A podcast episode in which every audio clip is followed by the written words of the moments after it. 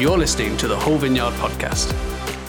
To find out more about the Whole Vineyard Church, go to wholevineyard.co.uk. Today I'm going to be reading uh, Daniel chapter 5, and it's a really long one, so get comfortable. Um, the writing on the wall. King Belshazzar gave a great banquet for a thousand of his nobles and drank wine with them.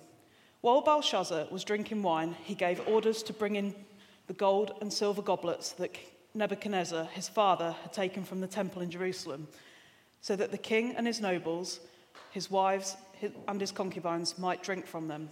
So they brought in the gold goblets that, they had, that had been taken from the temple of God in Jerusalem, and the king and his nobles, his wives, and his concubines drank from them.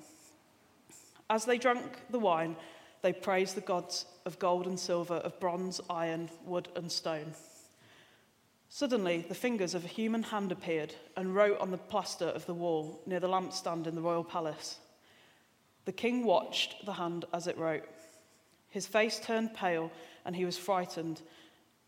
And he was so frightened that his knees knocked together and his legs gave way.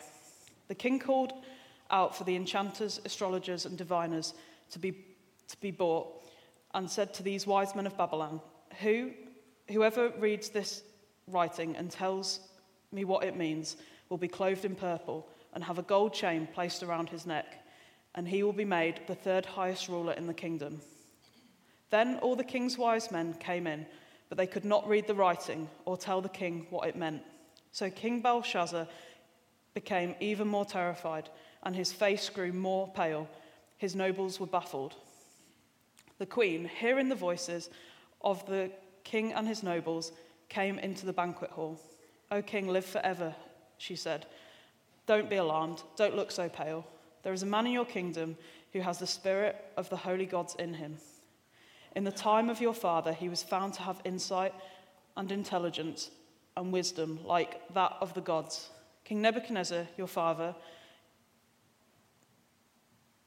the father of the king, I say, appoint, appointed him chief of the magicians, enchanters, astrologers, and diviners.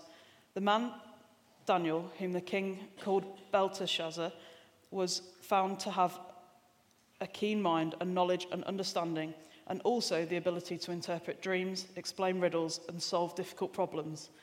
Call for Daniel, and he will tell you that, what the writing means. So Daniel was brought before the king, and the king said to him, Are you Daniel, one of the exiles my father the king brought from Judah? I have heard that the spirit of the gods is in you and that you have insight, intelligence, and outstanding wisdom. The wise men and enchanters were brought before me to read this writing and tell me what it means, but they could not explain it. Now I have heard that you are able to give interpretations and to solve difficult problems.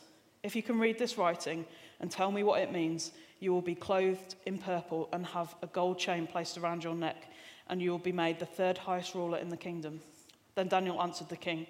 You may keep your gifts for yourself and give your rewards to someone else. Nevertheless, I will read the writing for the king and tell him what it means.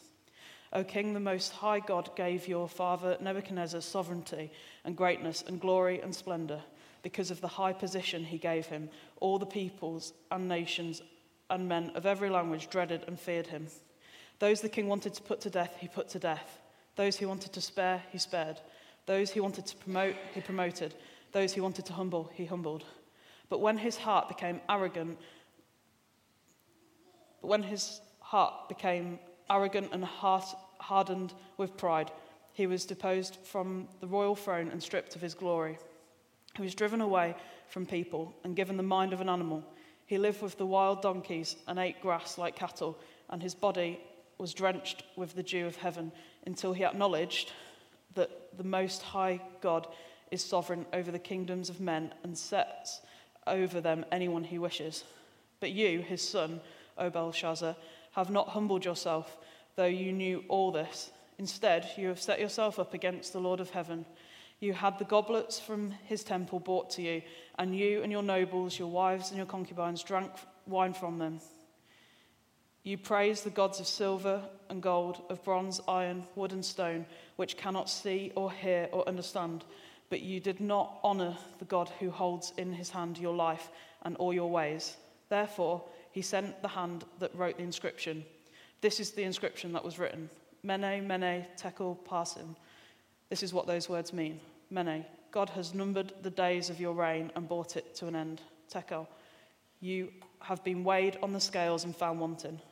Peres, your kingdom is divided and given to the Medes and Persians.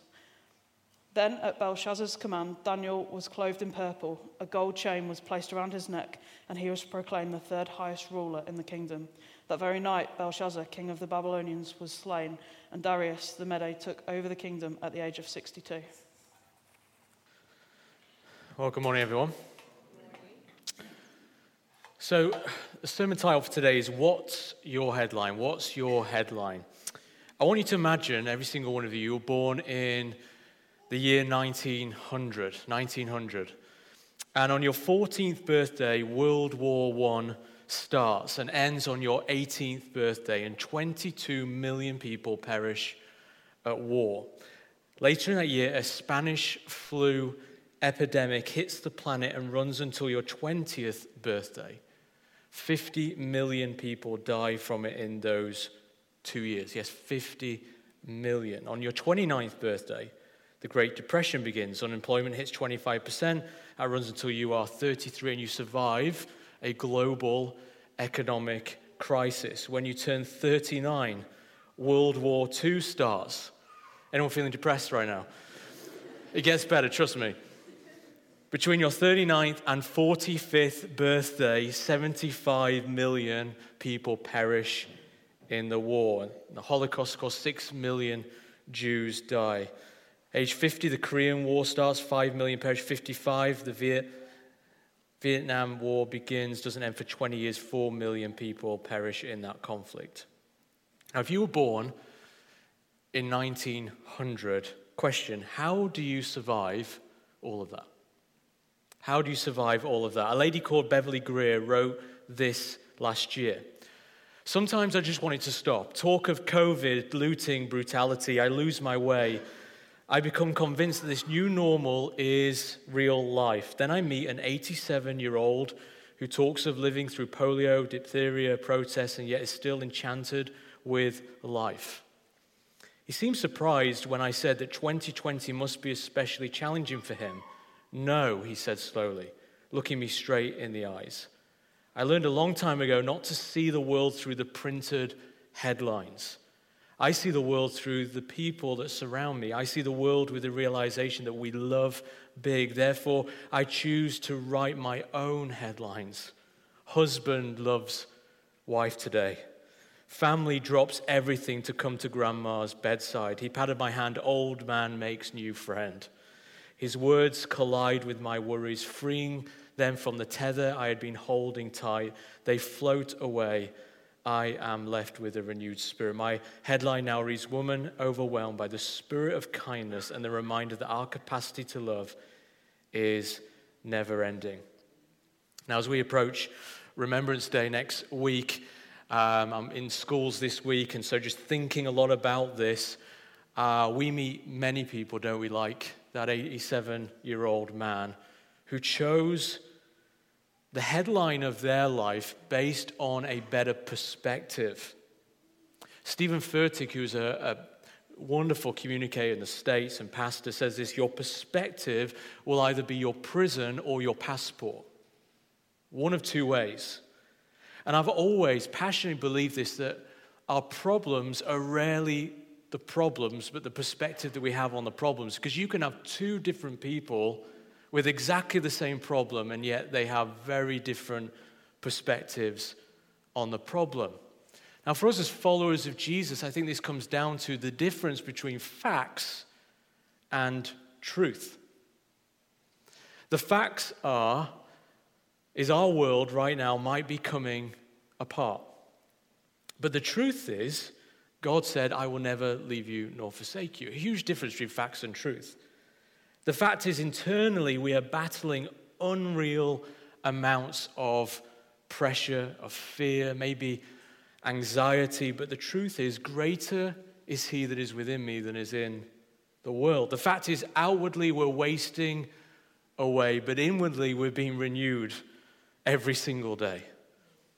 And I think this is beautifully demonstrated in Jesus' Sermon on the Mount the power of perspective in God's upside down kingdom. Let me just read a few of those verses. Blessed are the poor in spirit, for theirs is the kingdom of heaven. So if you're poor in spirit, you are blessed. Blessed are those who mourn, for they will be comforted. Blessed are the meek. In other words, controlled power and strength. You have the ability to say something, to do something, but you choose not to. That is, meekness is such a fruit of the Spirit that our world needs today, for they will inherit the earth. Blessed are those who hunger and thirst for righteousness, for they will be filled. Blessed are the merciful, for they will be shown mercy. Blessed are the pure in heart, for they will see God. Blessed are the peacemakers, for they will be called children of God. I love this. Blessed are those who are persecuted because of righteousness, for theirs is the kingdom of heaven. If you are going through persecution right now, you are blessed, and the kingdom of heaven is yours. That is the difference between truth and facts. And our headline over our lives that mark our lives should be one of perspective rooted in truth, not facts. Church, I wonder what is the headline that sits over your life right now? If your life was a headline, what would it say about you and your life? What would it announce? And when I read Daniel chapter 5, it is a chapter about headlines. Namely and centrally, this the writing is on the wall. The writing is on the wall. Uh, imagine opening up that BBC app or opening that newspaper and seeing that headline the writing is on the wall. In other words, you're done. You're finished. You're toast. That's it. And between chapters four and five, and Josh did an outstanding job unpacking the sovereignty of God in chapter four last week. There's a gap of about 30 years, and there's been a transfer of power from King Nebuchadnezzar to this king, King Belshazzar. And King Belshazzar is not learning at all from his predecessor. He's not learning at all from the past, but continues in the same vein as his predecessor with sacrilege, of pride, of arrogance, of idolatry. So you see in this passage that this king is throwing a party for about a thousand people, more of a, a, drunken orgy, and just to really emphasize the waywardness of this gathering, he's worshipping these idols made of gold and silver and wood and iron and bronze, and he's drinking out of these goblets, these precious goblets that were taken from the temple. It's, it's the ultimate fist in the face, it's the ultimate disregard, blasphemy towards God. Such extraordinary pride and idolatry from this king. So, in response to this, you see God communicate a message to him through this extraordinary way and this extraordinary headline moment.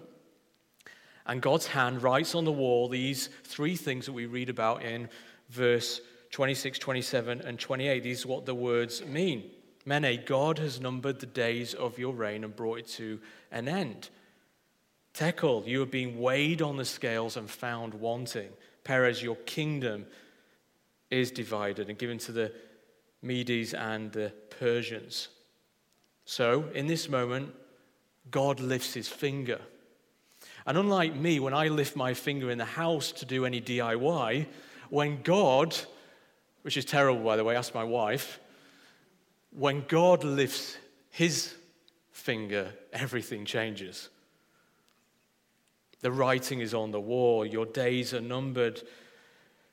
Belshazzar, you have been found wanting. In other words, your behavior has actually brought judgment upon yourself.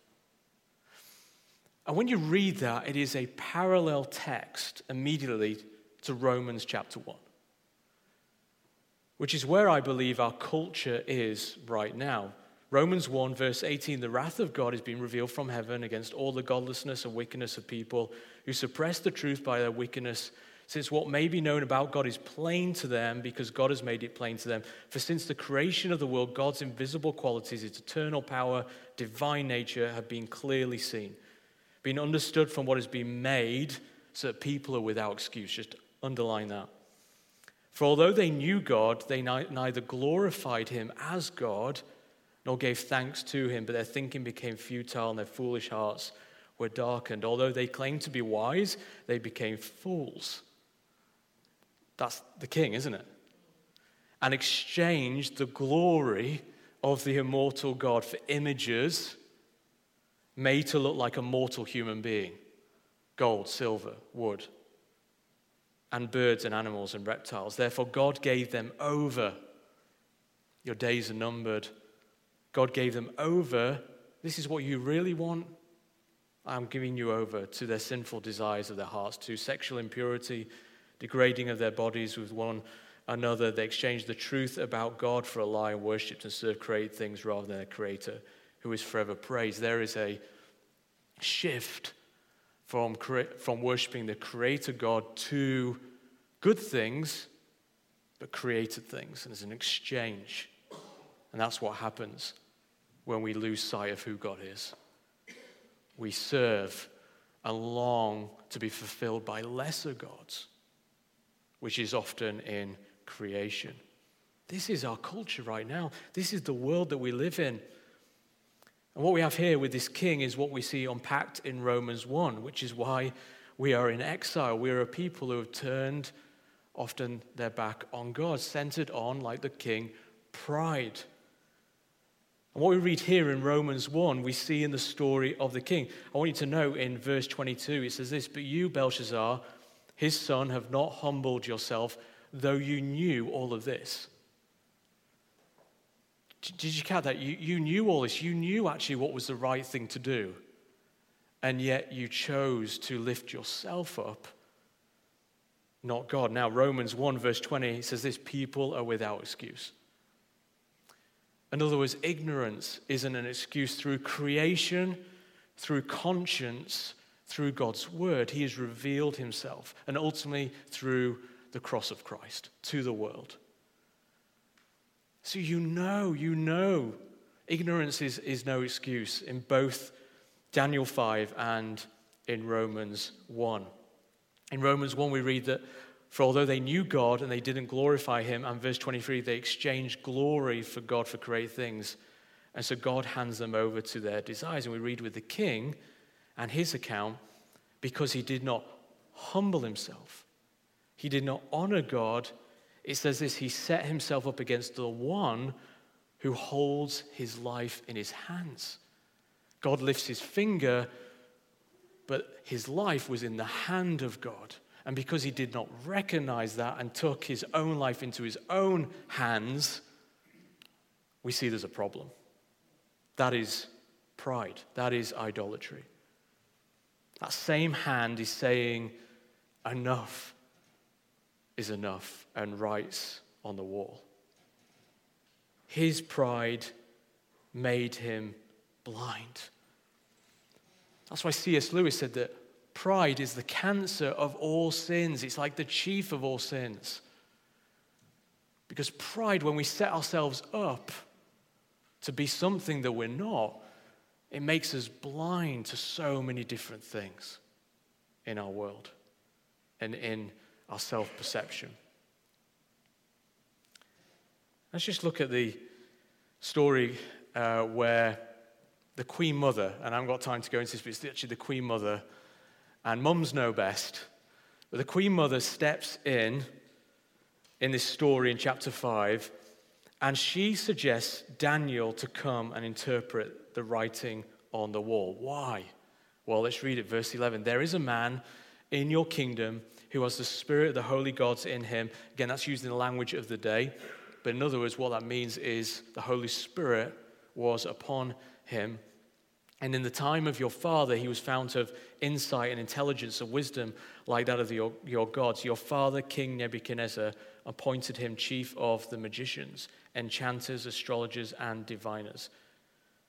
He did this because Daniel, whom the king called Belshazzar, was found to have a keen mind and knowledge and understanding, and also the ability to interpret dreams, explain riddles, solve difficult problems, call for Daniel, and he will tell you what the writing means. Daniel's your man. The, the mum says, Daniel's your man, call for him. Now, there's a couple of teaching points for us here in this. First of all, this is fascinating. The means by which God interprets the message is through Daniel. Why? Because he demonstrates all these characteristics. He's, he's wise, he has understanding, he has insight, intelligence, knowledge, an excellent spirit, is one of the translations. He has an excellent spirit. But Daniel is a messianic foreshadowing of Jesus. If you read this in Isaiah 11, it says this the Spirit of the Lord will rest on him. That's Jesus, the Spirit of wisdom and understanding, counsel, might, the Spirit of knowledge and the fear of the Lord, and he will delight in the fear of the Lord.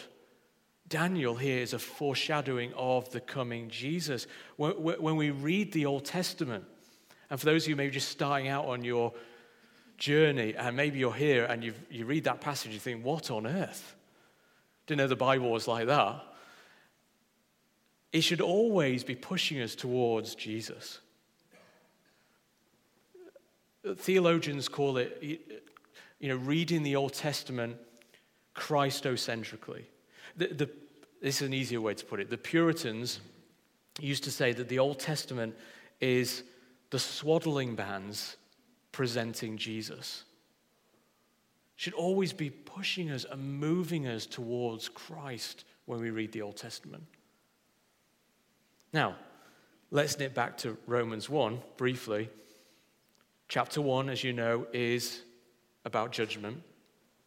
God handing people over to their own desires. But do you know the rest of Romans is all about the gospel? Is all about the beautiful, incredible, good news that Jesus absorbed and took on the wrath of God for our sake on the cross. Do you think that's amazing? The same means that the king interpreted the message through Daniel. Let's get Daniel as we see in the New Testament for us, is we see the same kind of stuff pride, idolatry, sacrilege, rejecting God. And yet, the wonder of the gospel is that Jesus, just read Romans 2 onwards. That's why it says none of us should ever judge as people. We all walk as wounded healers, we all walk broken and we work together as a community into the glorious gospel, which every single one of us have fallen short of the glory of God. But for one man's obedience, which on the cross, he has now brought us back. Shed blood on the cross, and now there is no condemnation for those who are in Christ. It's a beautiful portrayal of the gospel. But my second teaching point on that is that there's a headline call for us here as a church, and it's this. In this culture right now, a people in exile, be a Daniel.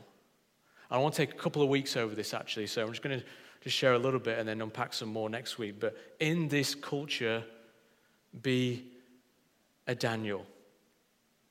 Of course, we want to be like Daniel, who walks in a level of wisdom, which we need in our times, and I talked about this a few weeks ago wisdom, of understanding, having an excellent spirit from the inside out. We've got to see the characteristics of a man like Daniel, and of course, ultimately, like Jesus, and be Christ like in our culture and generation. But what I really felt impressed to talk to you now about is, is just that phrase, Lord, teach us to number our days. And of course, it's an echo of Psalm 90, where it says, Lord, teach us to number our days. And, and, we, and, and we can be like the king who has this pride and arrogance. And it's interesting that affected him physically. Did you notice that his strength that he had as being the king, I'm in charge, he became weak and fragile. But Daniel lived a life where his days counted for a better headline. And for me, it's an encouragement to all of us as a church, as followers of Jesus, to finish well. Many people start well, but not many people finish well. Daniel, do you know, is in his late 80s when we see him now here in chapter 5. He's in his late 80s where he is summoned. Decades have elapsed. He's been in a season of obscurity. And I'm going to unpack this more, I think, in the next few weeks. But I actually think the church is going to enter into a season of obscurity where we do get back to the original blueprint of what it means to be the church. That actually is in the wilderness years, it's in the hidden places, it's in exile where we learn again what does it mean to live like Jesus? What does it mean to really pray and to really fast and rely wholly dependent on the Spirit's power? Not just on some few gimmicks and a few techniques that the church has often done in the West, but we're going to get back to what does it mean to be the raw church? There's power in the blood of Jesus. I mean, who was here at the baptisms last week? I've never cried so much in my life in church. I mean, I'm a crier. I cry most weeks, but boy, some of those stories of transformation. And as Josh said, and I think he's actually been prophetic in his joking, we're going to buy four hot tubs and have one in each corner in this church, and we're going to have weekly baptisms. I'm telling you, that's the days that are coming.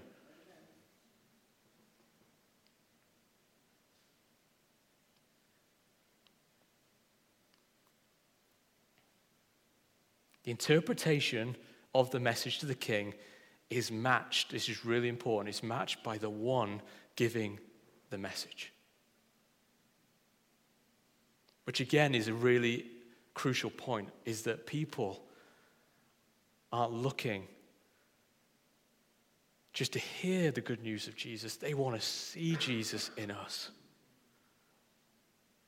They want to see faith in action. I've had people this week come and visit us in our church, and I've given them tours of the building and what we're doing. Sundays are great, but you know, we're about being the church the rest of the week. People crying. Holy Spirit touching people. Because it's not about just saying, yeah, Jesus does this and Jesus does that. We want to see Jesus in the church being displayed. People want to know that you love, people want to know that you care. And so it's not just the message, it is being it's the authority of the message because it's Daniel in his late 80s who has really learned to number his days. He's the one giving the interpretation. And what is that? Is that we live our lives in the light of eternity.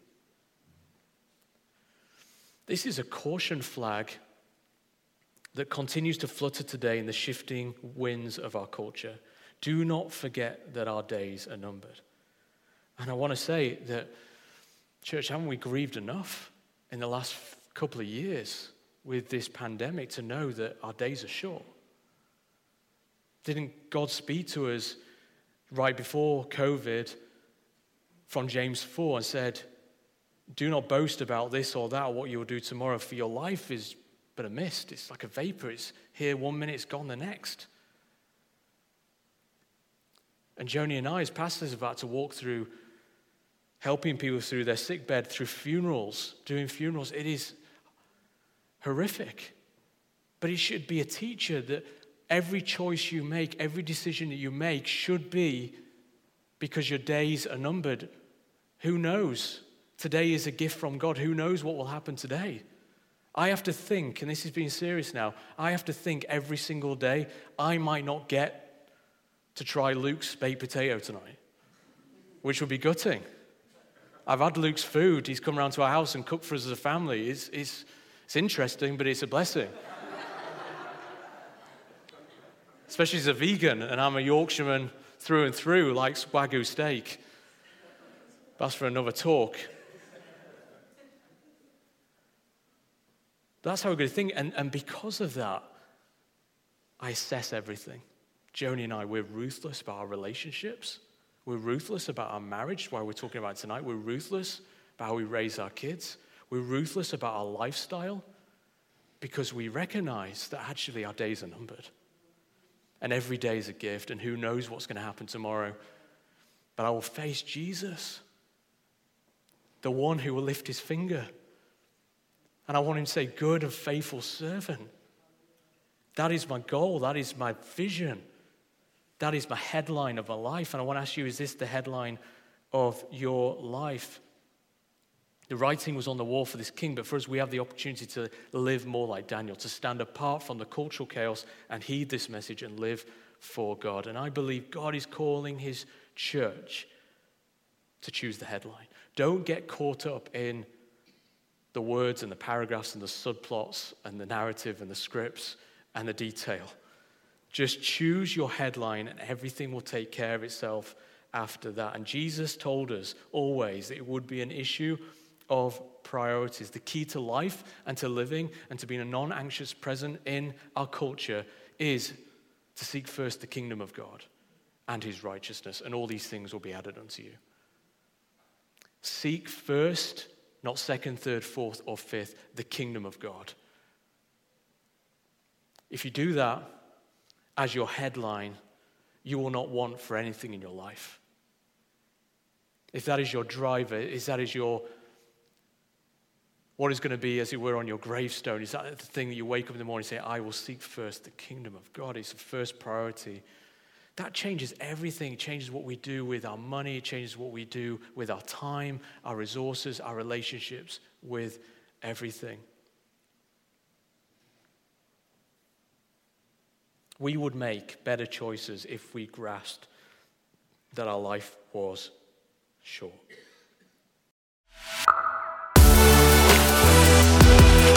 Thank you for listening to the Hull Vineyard podcast.